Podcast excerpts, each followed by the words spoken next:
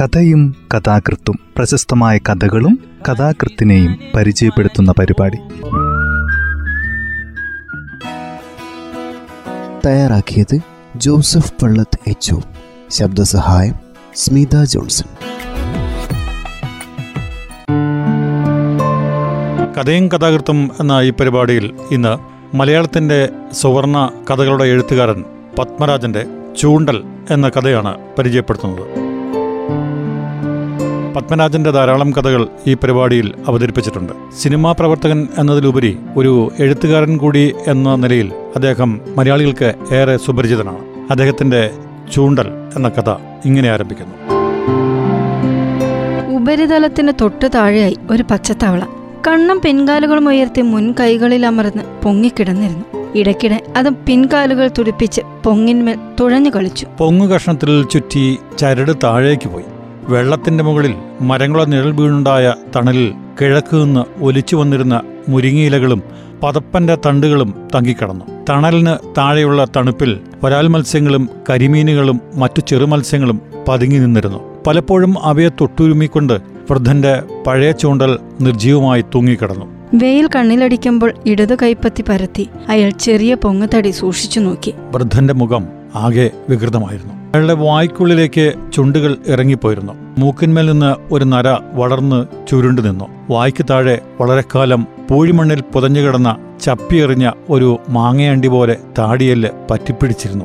തോടിന്റെ രണ്ടു വശത്തും കൈതകളും പുല്ലാനി പൊന്തകളും വളർന്നു നിന്ന് വെള്ളത്തിനു മീതെ ഇരുട്ട് വീഴ്ത്തി. കിഴക്ക് നിന്ന് വരുന്ന തോട് ഇടയ്ക്ക് വെച്ച് വടക്കോട്ട് തിരിഞ്ഞ് വീണ്ടും പടിഞ്ഞാറോട്ട് ഒഴുകി പോകുന്നു. ആ തിരിവിൽ ഒഴുക്ക് കുറഞ്ഞ ആഴമുള്ള ഭാഗത്ത് വെള്ളം പലപ്പോഴും ഒരു ചുഴിയായി മാറി. ചുഴിയിൽ കൈതപ്പൂക്കളിൽ നിന്നുതിരുന്ന പൂമ്പൊടി കറങ്ങിക്കൊണ്ടിരുന്നു. വൃദ്ധൻ ഇതൊന്നും കാണുന്നുണ്ടായിരുന്നില്ല. വലത് കൈയിലിരുന്ന് ചൂണ്ടയുടെ കമ്പ് ഇടയ്ക്കിടെ ബലമില്ലാതെ വിറച്ചു. അറിയാതെ ഉറങ്ങിപ്പോകുമ്പോൾ പിടിവിട്ട് വെള്ളത്തിന്റെ മുകളിൽ വീണ് അത് മുഴക്കമുള്ള ഒരു ശബ്ദം പുറപ്പെടുവിക്കുക പോലും ചെയ്തു. കഴിഞ്ഞ അഞ്ചു ദിവസമായി ഒരു ചെറിയ മീൻ പോലും കൊത്തിയിട്ടില്ല. ദിവസവും രാവിലെ ചൂണ്ടയുമായി ഇറങ്ങുമ്പോൾ മകൾ വിളിച്ചു പറയുന്നു ഗുണപ്പെടുകയില്ല. പോണ പോക്ക് കണ്ടില്ലേ? ഒന്നും കിട്ടില്ലെന്നും പറഞ്ഞുള്ള ഈ മുഖഭാവം. ഒരു ചെറിയ മീൻ പോലും കിട്ടാനില്ലെങ്കിലും അങ്ങനെ ഒരു മനസ്ഥിതി അയാൾക്കുണ്ടായിരുന്നില്ല. ഇന്ന് കുട്ടികൾ ആരുമില്ല ചിലപ്പോൾ അവർ വരും. വന്നാൽ ശല്യം ചെയ്യും. വെള്ളത്തിലേക്ക് ഇറങ്ങുന്നതിന് മുമ്പ് ആരും കാണാതെ തീറ്റ മാറ്റിവെച്ച് ചൂണ്ടയുടെ മുന്ന തെളിക്കും. മുന പുറത്ത് കാണിച്ചു കിടന്നാൽ ഒരു പരൽ പോലും തിരിഞ്ഞു നോക്കിയില്ല. കിഴക്കുനിന്ന് മൃദുലതയുള്ള കാറ്റടിക്കുമ്പോൾ വെയിലിന്റെ തീഷ്ണത അറിയാത്ത തണലിൽ ക്ഷീണിച്ച കണ്ണുകൾ സുഖകരമായ ഒരസ്വാസ്ഥ്യത്തോടെ അടഞ്ഞു. അറുപത് വർഷങ്ങൾക്കപ്പുറം താൻ പിന്നിട്ട ബാല്യകാല അനുഭവങ്ങളുടെ അംശങ്ങളും മരണദിവസം വരെ തന്നെ പരിചരിച്ച ഭാര്യയുടെ മുഖവും ഇടയ്ക്ക് ഓർമ്മയിൽ തെളിഞ്ഞു വെന്നി ചൂണ്ടയുടെ അങ്ങേയറ്റത്ത് ഒരു ചെറിയ ചലനം അനുഭവപ്പെട്ടപ്പോൾ ഞെട്ടിയുണരുകയും പൊങ്ങുതടിയുടെ നിശ്ചലത കണ്ട് വീണ്ടും തന്റെ പഴയ ഭാവത്തിലേക്ക് മടങ്ങുകയും ചെയ്തു. രാവിലെ പുറപ്പെടുമ്പോൾ മകൾ ശപിച്ചു. ഒടുക്കത്തെ പോക്കാണ്. അവസാനത്തെ യാത്ര. പലപ്പോഴും കേട്ടിട്ടുണ്ടെങ്കിലും ഇന്ന് വാക്കുകൾക്കുള്ളിൽ പ്രത്യേകമായ ഒരർത്ഥം കൂടി കേൾക്കുകയുണ്ടായി. മടങ്ങി വരാത്ത ഒരു യാത്ര. അവൾ പറഞ്ഞ പോലെ തന്നെ നടക്കാൻ പോകുന്നു. തോട്ടുവക്കിൽ ചൂണ്ടയിട്ടുകൊണ്ടിരിക്കുമ്പോൾ ഒരു മരണം സംഭവിച്ചുകൂടായികയില്ല. ശവം അവിടെ കിടക്കും. വൈകുന്നേരമാണ്. മരിക്കുന്നതെങ്കിൽ പിറ്റേന്ന് മാത്രമേ അളിഞ്ഞു തുടങ്ങിയ ശവം തേടി ആളുകൾ വരികയുള്ളൂ. വെയിൽ താണു. കാട്ടുപുല്ലുകൾക്കും ചേമ്പിൻ തണ്ടുകൾ പോലെ പടർന്നു നിൽക്കുന്ന മടന്തക്കൂട്ടങ്ങൾക്കുമിടയിൽ നിന്ന് കുളക്കോഴികൾ ശബ്ദമുണ്ടാക്കി ചിലച്ചു. വെള്ളത്തിലൊലിച്ചു വന്ന ഒരു വലിയ നീർക്കോലി കൈതിയുടെ പടർന്നുമുറ്റിയ വേരുകൾക്കിടയിലുള്ള മാളത്തിലേക്ക് തുഴഞ്ഞിഴഞ്ഞ് കയറിപ്പോയി. തവളയുടെ മാളമാണ്. വെള്ളത്തിനു മുകളിൽ പൊങ്ങിക്കിടക്കുന്ന പച്ചത്തവളയുടെ അന്ത്യമെടുത്തിരിക്കുന്നു. ഒരു ചുവന്ന ആമ്പൽപ്പൂവ് ഒഴുകി വന്ന് നൂലിന്മേൽ കുരുങ്ങി. വൃദ്ധൻ ചൂണ്ടയെടുത്ത് പൂവ് കളഞ്ഞു. പുതിയ ഇറച്ചി കോർത്ത് വീണ്ടും ഇട്ടു. ഉപരിതലത്തിൽ മൃദുലമായ ഓളങ്ങൾ ഉയർന്നു മാഞ്ഞു. പൊങ്ങിക്കിടന്നിരുന്ന തവള മുൻകാലുകൾ കുറെ കൂടി ആഴത്തിലേക്ക് അമർത്തി ഊളിയിട്ടുപോയി മാളത്തിലേക്കായിരിക്കും വേഗം പോകൂ. മനസ്സിൽ പറഞ്ഞു മരണം കാത്തിരിക്കുന്നു. നേരം ചെന്നതോടെ സായാഹ്നം പൂർണതയിൽ എത്തിയതോടെ പരിഭ്രമം ഏറിക്കൊണ്ടിരുന്നു. രാവിലെ മകൾ പറഞ്ഞ ശാപവാക്കിന്റെ അർത്ഥശൂന്യതയെപ്പറ്റി പലവട്ടം മനസ്സിൽ പറഞ്ഞുറപ്പിച്ചു. തനിക്ക് മരണം സംഭവിക്കില്ല. മരിച്ചാൽ അവൾക്ക് പിന്നെ ആരുണ്ട്? മുപ്പത്തിയെട്ട് വയസ്സുള്ള അവിവാഹിതയായ മകളെപ്പറ്റി ഓർത്തപ്പോൾ താൻ മരിച്ചുകൂടാ എന്ന് അയാൾക്ക് നിർബന്ധമായി.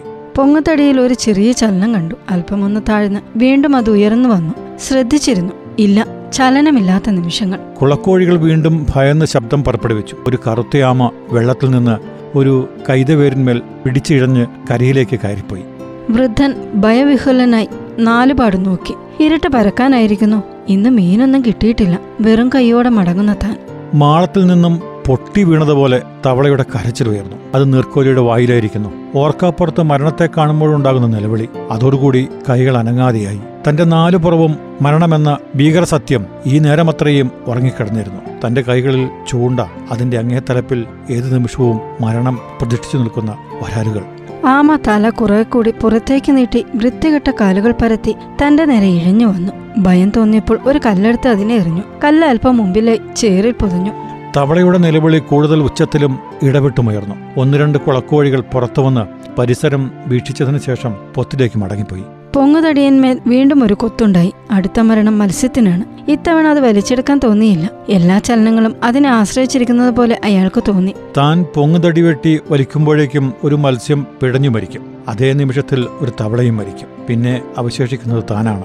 മൂന്ന് മരണങ്ങൾ ഒരേ നിമിഷത്തിൽ സംഭവിക്കുകയാണെങ്കിൽ അരങ്ങം മനസ്സിൽ സങ്കല്പിച്ചു ആകാശത്തിൽ വരയുണ്ടാക്കിക്കൊണ്ട് ഒരു ഒരു വലിയ വരാൽ കരയിൽ നെഞ്ചിൽ ഒരു നേരിയ വേദന അനുഭവപ്പെടുമ്പോൾ ചൂണ്ടൽ കയ്യിൽ നിന്ന് തെന്നി വീഴുന്നു. അദൃശ്യമായ ഒരു ശക്തി തന്റെ കഴുത്തിലേക്ക് മറ്റൊരു കനത്ത ചൂണ്ടൽ വലിച്ചെറിയുന്നു. അയാൾ വിറച്ചുപോയി. പൊങ്ങുതടിയിൽ കൂടുതൽ ശക്തമായ കൊത്തിപ്പിടിക്കലുകൾ മരിക്കാൻ പോകുന്ന തവളയുടെ ദയനീയമായ നിലവിളികൾ ആമ തന്റെ ഭീകരമായ ദൃഷ്ടികൾ ഉയർത്തി നാല് പറവും നോക്കിക്കൊണ്ട് പുൽക്കാട്ടിലേക്ക് ഇഴഞ്ഞു കയറി. കുളക്കോഴികൾ അസ്വസ്ഥതയോടെ ശബ്ദം പുറപ്പെടുവിച്ചുകൊണ്ട് പറന്നു മാറി കണ്ണുകൾ താനെ അടഞ്ഞു. താൻ മരിക്കാൻ പോവുകയാണോ? മരണം ഈ ചൂണ്ട വലിച്ചെടുക്കുന്നതും കാത്ത് നിൽക്കുകയാണ്. അത് മനസ്സിലായപ്പോൾ മരണത്തെ കബളിപ്പിക്കാൻ തനിക്ക് കഴിഞ്ഞെങ്കിലോ എന്ന ഒരു വിഡിത്തം നിറഞ്ഞ ആലോചനയും അയാൾക്കുണ്ടായി. അതുകൊണ്ട് അയാൾ അനങ്ങാതെയിരുന്നു. ഇരുട്ട് കൂടുതലായി. തോടിനും പാടത്തിനും അക്കരയുമുള്ള ചെമ്മണ്ണ് നിറഞ്ഞ പുരയിടവും അവിടെ നിലം പറ്റി നിൽക്കുന്ന മാവുകളുടെ വെളുത്ത തടിയുടെ രേഖകളും അവ്യക്തമായി. മകളുടെ അസംതൃപ്തമായ ശബ്ദവും വിശപ്പുമുറ്റിയ കണ്ണുകളും മനസ്സിലൂടെ ഒരു മിന്നൽ പോലെ കടന്നുപോയി.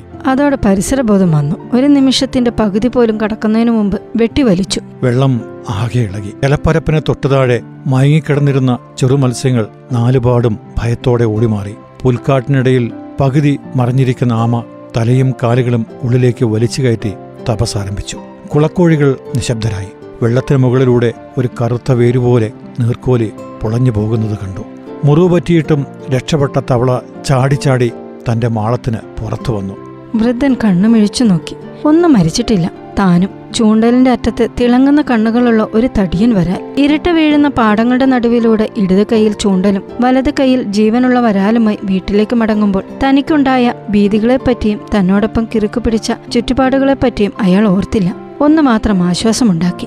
അഞ്ചു ദിവസങ്ങൾക്ക് ശേഷം ഇന്ന് ചീത്ത കേൾക്കാതെ കിടന്നുറങ്ങാം. കഥ ഇവിടെ അവസാനിക്കുന്നു.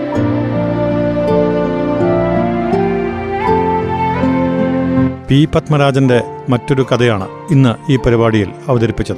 മലയാള ചലച്ചിത്ര രംഗത്തെ പ്രശസ്തനായ സംവിധായകനായിരുന്നു അദ്ദേഹം.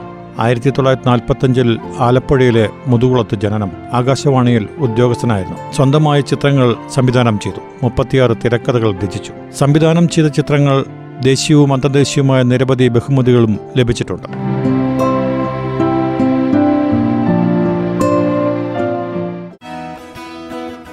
തയ്യാറാക്കിയത് ജോസഫ് പള്ളത്ത് എച്ച് ശബ്ദസഹായം സ്മിത ജോൺസൺ.